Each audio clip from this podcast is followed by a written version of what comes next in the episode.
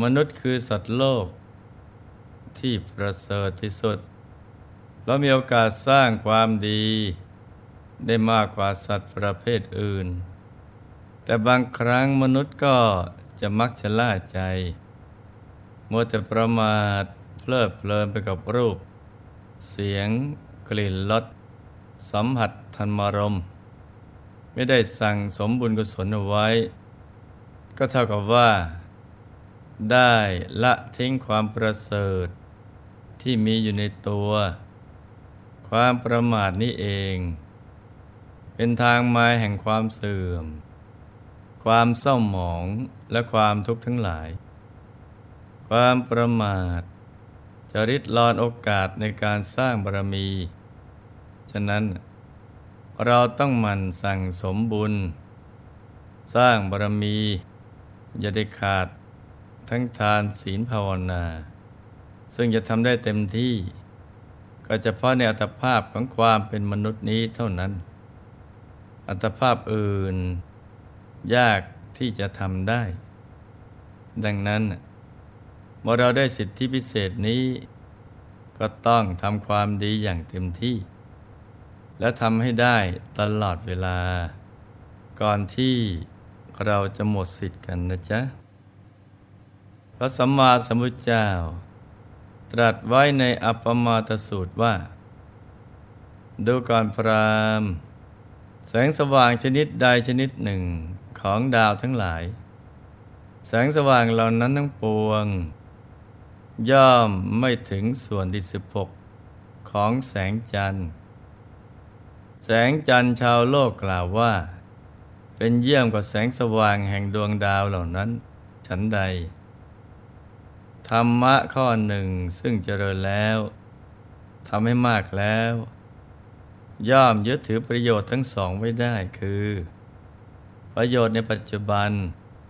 และประโยชน์ในสัมปรายภพ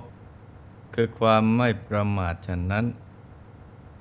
ทำได้เป็นเหตุ ให้เราดำเนินชีวิตอยู่ในภพชาตินี้อย่างปลอดภัย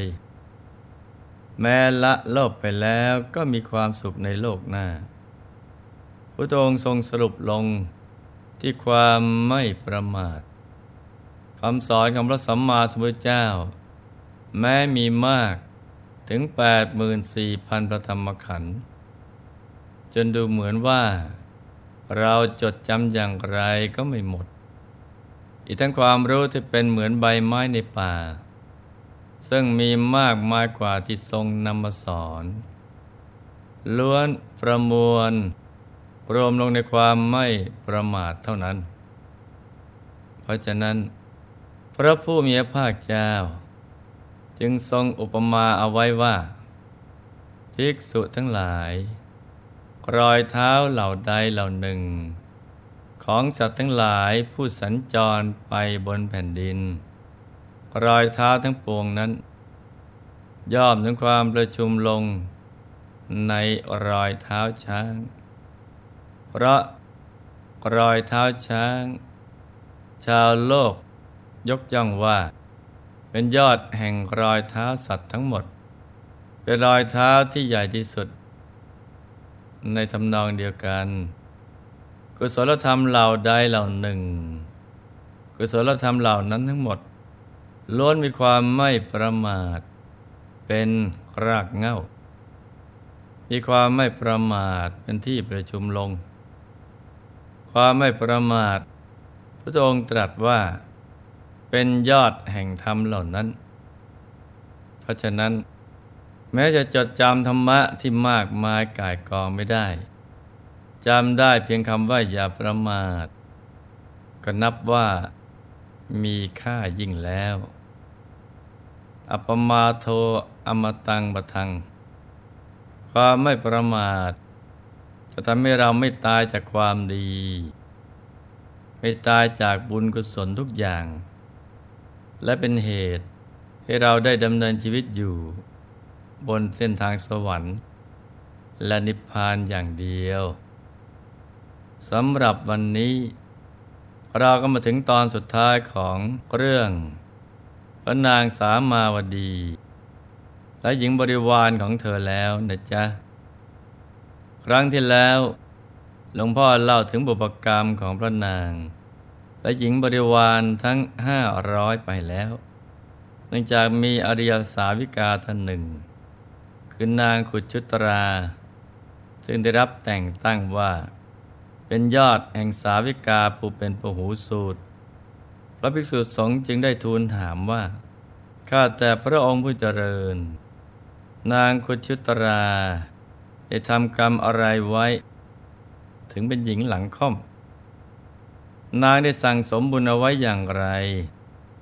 จึงเป็นผู้มีปัญญามาก บุญอะไรจึงทำให้บรรลุโสดาปติผล และกรรมอะไรที่ทำให้นางต้องเป็นคนรับใช้พระเจ้าค่ะ พระบรมศาสดา ทรงมีพุทธบัญญัติก่อนว่าภิกษุทั้งหลายในยุคของพระเจ้าพรหมทัต ครองราชสมบัติ ในกรุงพาราณสีนั่นแหละ และพระปัจเจกพุทธเจ้าองค์ที่ถูกไฟเผานั้น มีหลังค่อมไปนิดหนึ่งทำให้นางสนมคนหนึ่ง ได้ห่มผ้ากำพล ถือขันทองคำเดินหลังค่อม แสดงการเรียนแบบพระปัจเจกพุทธเจ้าเพราะความคึกขนอง ของแจ้กบขันในหมู่ของนาง ด้วยความรู้เท่าไม่ถึงการที่บาปกรรมนั้น จึงทำให้นางเป็นหญิงค่อม ถูกพวกคนเหยียดหยามมาหลายชาติ จนกระทั่งพบชาติสุดท้าย กรรมเรียนแบบนั้นก็ยังส่งผล ให้เป็นหญิงหลังค่อมอีก และได้พบชาตินั้นอีกเช่นกัน พระเจ้าพรหมทัต ทรงนิมนต์พระปัจเจกพุทธเจ้าทั้งแปดองค์ ให้นั่งในพระราชมนเทียน และราชบุรุษรับบาตรบรรจุไอเต็มด้วยข้าวปลายาตที่กำลังร้อนอยู่ และด้วยเหตุนี้พระปัจเจกพุทธเจ้า ต้องถือบาตรร้อนเพราะข้าวปลายาตจำต้องขยับมือ กรองรับบาตรบ่อยๆ ทำให้นางสนมที่แสดงอาการเรียนแบบสังเกตเห็น จึงได้ถวายกำไรงาแปดชิ้น ซึ่งเป็นของส่วนตัวให้พระปัจเจกพุทธเจ้าทุกองค์ ใช้กรองรับบาตรเพราะบุญพิเศษที่นางได้ทำด้วยจิตเลื่อมใสนี่เองทำให้เป็นผู้ทรงพระตายปิฎกมีปัญญามาก และบุญที่นางได้อุปถาพระปัจเจกพุทธเจ้า นางจะได้บรรลุโสดาปติผล ส่วนในยุคของพระกัสสปะสัมมาสัมพุทธเจ้า นางคุชุตราได้เกิดเป็นนิดางเศรษฐี ในกรุงพาราณสี บ่ายวันหนึ่ง ได้มีภิกษุณี ขีณาศพผู้คุ้นเคยกับนางนำมาเยี่ยม ซึ่งขณะนั้นนางกำลังนั่งแต่งตัวอยู่ และในช่วงนั้น หญิงรับใช้ของนาง ไม่ได้อยู่ในห้องคอยรับใช้ ด้วยความดูเบา นางจึงไหว้วานพระเถรีว่าได้โปรดหยิบกระเช้าเครื่องประดับนั่นให้ดิฉันหน่อยด้วยความเมตตาเอ็นดู พระเถรี จึงได้หยิบกระเช้าเครื่องประดับนั้นให้ เพราะท่านไตรตรองว่า หากเราไม่หยิบกระเช้าเครื่องประดับให้นาง นางจะต้องโกรธ แล้วต้องผูกกระค่ากับเรา และจะส่งผลให้ไปบังเกิดในนรก แต่ว่าถ้าเราหยิบให้ นางจะต้องไปเกิดเป็นหญิงรับใช้ของคนอื่น อย่างไรก็ตาม การเป็นผู้รับใช้ของคนอื่นยังดีกว่าการไปทนทุกข์ทรมานในมหานรก นี่แหละคือวิบากกรรม ที่ทำให้นางต้องเป็นคนรับใช้ของคนอื่นมาโดยตลอด วันถัดมาภิกษุทั้งหลายทราบข่าวว่า พระเจ้าอุเทนได้ลงโทษ นางมาคันธยาและหมู่ญาติ ซึ่งเป็นตัวบงการเผาพระตำหนักพอตกเย็นจึงได้นำเรื่องนั้น มานั่งสนทนากันในโรงธรรมสภาว่า ผู้มีอายุทั้งหลาย หญิงห้าร้อยมีพระนางสามาวดีนะเป็นประมุขถูกไฟคลอก สวรรคตในพระตำหนัก ส่วนพวกญาติของพระนางมาคันธยา ถูกจุดไฟเผาให้ตายไปตามๆกัน อย่างน่าเวทนา ตัวพระนางมาคันธยาเอง ก็ถูกเฉือนเนื้อทอดในน้ำมัน ในบุคคลหล่านั้น ใครกันหนอจะได้ชื่อว่าเป็นอยู่ ส่วนใครชื่อว่าตายแล้ว เมื่อพระบรมศาสดาเสด็จมาถึง